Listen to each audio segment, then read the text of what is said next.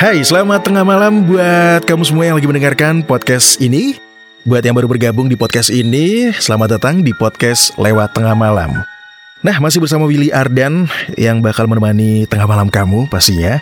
Ya, salam kenal juga buat yang baru mendengarkan podcast ini yang belum kirim cerita, yuk langsung kirim cerita.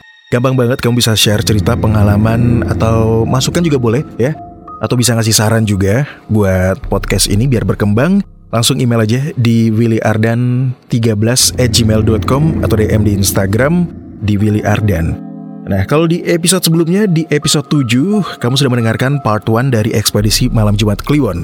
Treat dari Mr. Simple ini akan bersambung di episode 8 ini, part 2 atau part 2-nya. Udah pastinya lo udah nunggu banget buat kalian pengen tahu seperti apa sih kelanjutan kisahnya. Nah, tanpa berlama-lama, langsung aja kamu mendengarkan episode kedua dari ekspedisi Malam Jumat Kliwon di podcast Lewat Tengah Malam. Saya pun mendekati laki-laki itu yang posisinya duduk di ujung. Hanya saja kayaknya dia diam, anteng, seolah-olah nggak panik sendiri. Dira menahan saya. Dia jahat, kata Dira. Saya nggak ngerti maksudnya. Tapi begitu saya sudah deket banget sama dia, tiba-tiba dia melihat ke arah saya dan dia kemudian nyinden.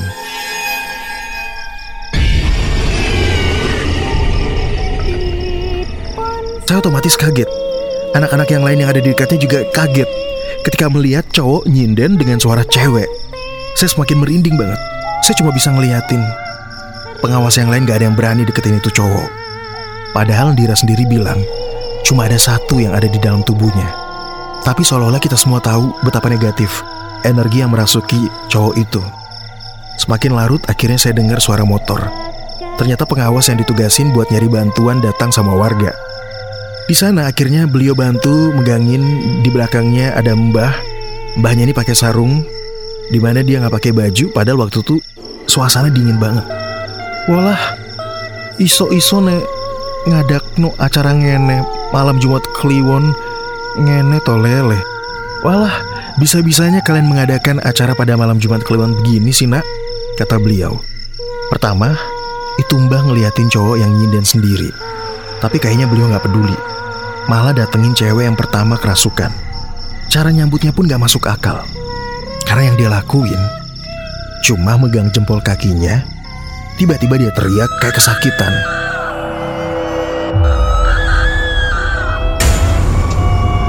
Rasakno, kata mbah itu. Saya kagum melihatnya.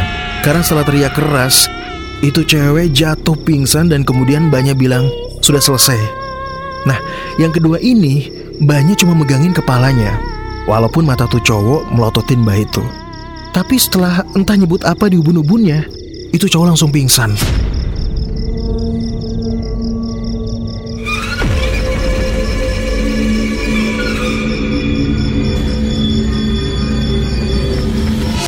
Setelah itu saya bisa melihat Mbak itu ngobrol sama para pengawas dan kemudian kami meninggalkan tempat itu dan turun lebih ke bawah. Di sana ada surau kampung. Saya dan yang lain akhirnya bermalam di sana. Apa sih yang kamu lihat tadi? Kata saya. Yang mana? Katanya bingung. Yang kata kamu jahat. Oh, yang itu. Saya nggak tahu. Tiba-tiba dia itu datang entah dari mana. Karena sebelumnya saya nggak lihat dia datang dari mana. Saya pun bertanya, maksudnya gimana? Saya bingung. Iya, itu makhluk datang gitu aja. Dan hawanya tuh bikin merinding. Orang kayak kamu aja bisa merinding juga ya, kata saya. Tak kasih tahu ya, itu cewek jadi rebutan 14 yang masuk ke tubuhnya. Tapi, ini makhluk, dia sendirian masuk dan gak ada yang ngikutin masuk. Jadi, kamu bisa simpulin sendiri, seberapa kuat powernya itu makhluk. Dia sampai bikin yang lain gak berani masuk. Padahal itu rame loh di sini. Terus, dari mana kamu tahu kalau ada yang kerasukan? Dira diam. Cukup lama. Dia bilang, ada yang ngasih tahu saya. Hah? Ngasih tahu kamu gimana sih? Tanya saya penuh selidik. Iya, ada yang ngasih tahu saya. Mbah Buyut. Mbah Buyutmu? Gih, kata Dira. Maksudnya Mbah Buyutmu ada di sini. Terus dia ngasih tahu. Akhirnya setelah saya pojokin Dira, Dira pun akhirnya mau berterus terang dan menceritakan semuanya. Gini loh, sebenarnya saya tuh dikasih ini Dan ini tuh kayak turun-temurun dari keluarga bapak. Katanya buat jaga-jaga. Dari kejadian kayak gini.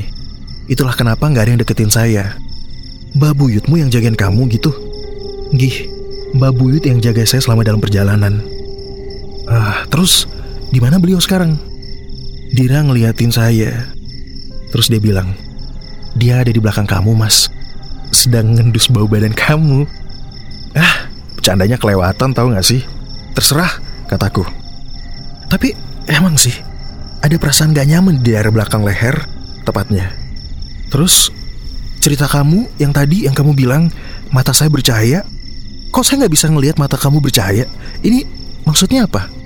Kan kamu sendiri yang bilang ada yang nutup mata batin kamu. Kemudian Dira diam, cukup lama. Kemudian dia ngasih tahu sesuatu yang baru saya tahu. Alasan sekuat apa coba yang bisa bikin mata batin kamu ditutup paksa gini? Kata Dira. Nggak tahu kenapa. Maksudnya gimana? Awalnya Dira ragu, tapi akhirnya dia bicara sama saya. Ada dua manusia yang bisa lihat bangsa alus. Yang pertama, orang yang memperdalam kebatinan. Dan yang kedua, pemberian langsung dari Tuhan. Masalahnya, kamu itu mas, masuk kategori yang kedua. Orang yang langsung dapat pemberian dari Tuhan. Dan gak butuh alasan untuk orang yang belajar kebatinan buat bisa nutup mata batin kamu. Tapi untuk orang dengan kelebihan seperti ini, susah buat nutupnya. Kamu gak ingat tahapan bagaimana pas mata batin kamu ditutup? Tiba-tiba saya ingat lagi kejadian waktu itu. Waktu di mana saya dibawa ketemu sama orang yang bisa nutup. Itu pun dilakukan setelah saya sembuh sehabis kitan. Saya diam lama, kemudian saya bertanya, Gimana cara kamu tahu kalau saya dari lahir bisa lihat? Dira menatap ke arah saya. Wah, kamu gak tahu apa-apa ya kayaknya. Atau sengaja gak dikasih tahu ya sama orang terdekat kamu? Maksud kamu gak tahu apa-apa? Kata saya pasrah. Pantesan kamu gak nangkep pesan saya dari tadi. Ah, maksud kamu pesan apa sih? Tapi Indira menolak ngasih tahu lebih jauh. Kamu pengen tahu gimana sampai saya bisa tahu kamu bisa melihat bangsa alus dari kecil. Terus dia bilang, kamu tahu di belakang mata kamu, tepatnya di belakang kepala kamu, di sana ada dua mata lagi. Meskipun kamu bilang mata kamu sudah ditutup, tapi kelihatannya bercahaya. Jadi saya asumsikan kamu sama seperti saya. Terus, cewek dan cowok yang tadi gimana? Mereka beda. Mereka kayaknya belajar kebatinan. Jadi mereka nggak bisa lihat saya. Mereka nggak tahu saya punya kemampuan. Satu lagi, siapa yang bisa lihat? Dira kayaknya nahan diri buat ngasih tahu yang terakhir. Tapi saya tetap memaksakan untuk bisa mendapatkan jawabannya. Malam itu saya pakai buat banyak bertanya tentang hal-hal mistis, tentang kemampuan mata batin. Termasuk rupanya sesama yang dikasih sejak lahir bisa lihat hanya dengan mata. Pantesan kebanyakan tiap saya ketemu orang yang tahu begituan, mereka selalu memandang saya tertarik. Di antaranya orang yang saya lupa namanya, yang nyuruh saya buat tidur beralaskan daun pisang dan berbantal batang pohon pisang. Tapi lain kali saya bakal ceritain tapi tidak sekarang. Di situ juga saya ngomongin makhluk apa aja yang ada di sana. Dira pun ngasih tahu saya tentang kesalahpahaman orang-orang di mana sebenarnya pocong itu tidak lompat atau meloncat seperti yang ada di film, tapi terbang. Pocong itu terbang, mereka nggak lompat. Dan kuntilanak sama sendal bolong itu beda. Sendal bolong itu kakinya nggak napak tanah, sedangkan kuntilanak mereka nggak terbang, tapi merangkak.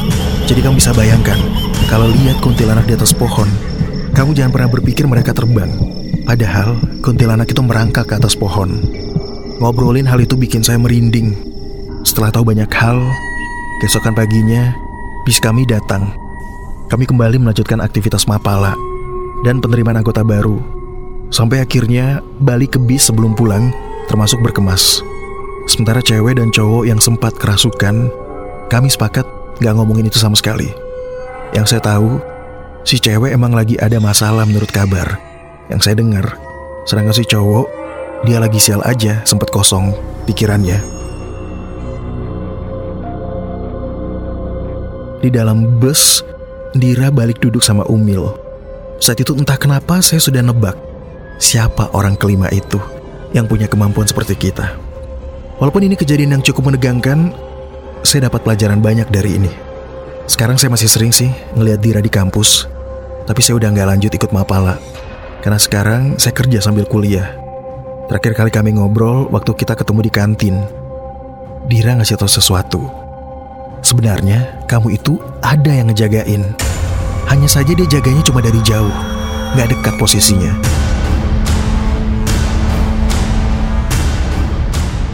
Saya mendengar itu pun kaget awalnya. Tapi Dira ngelanjutin.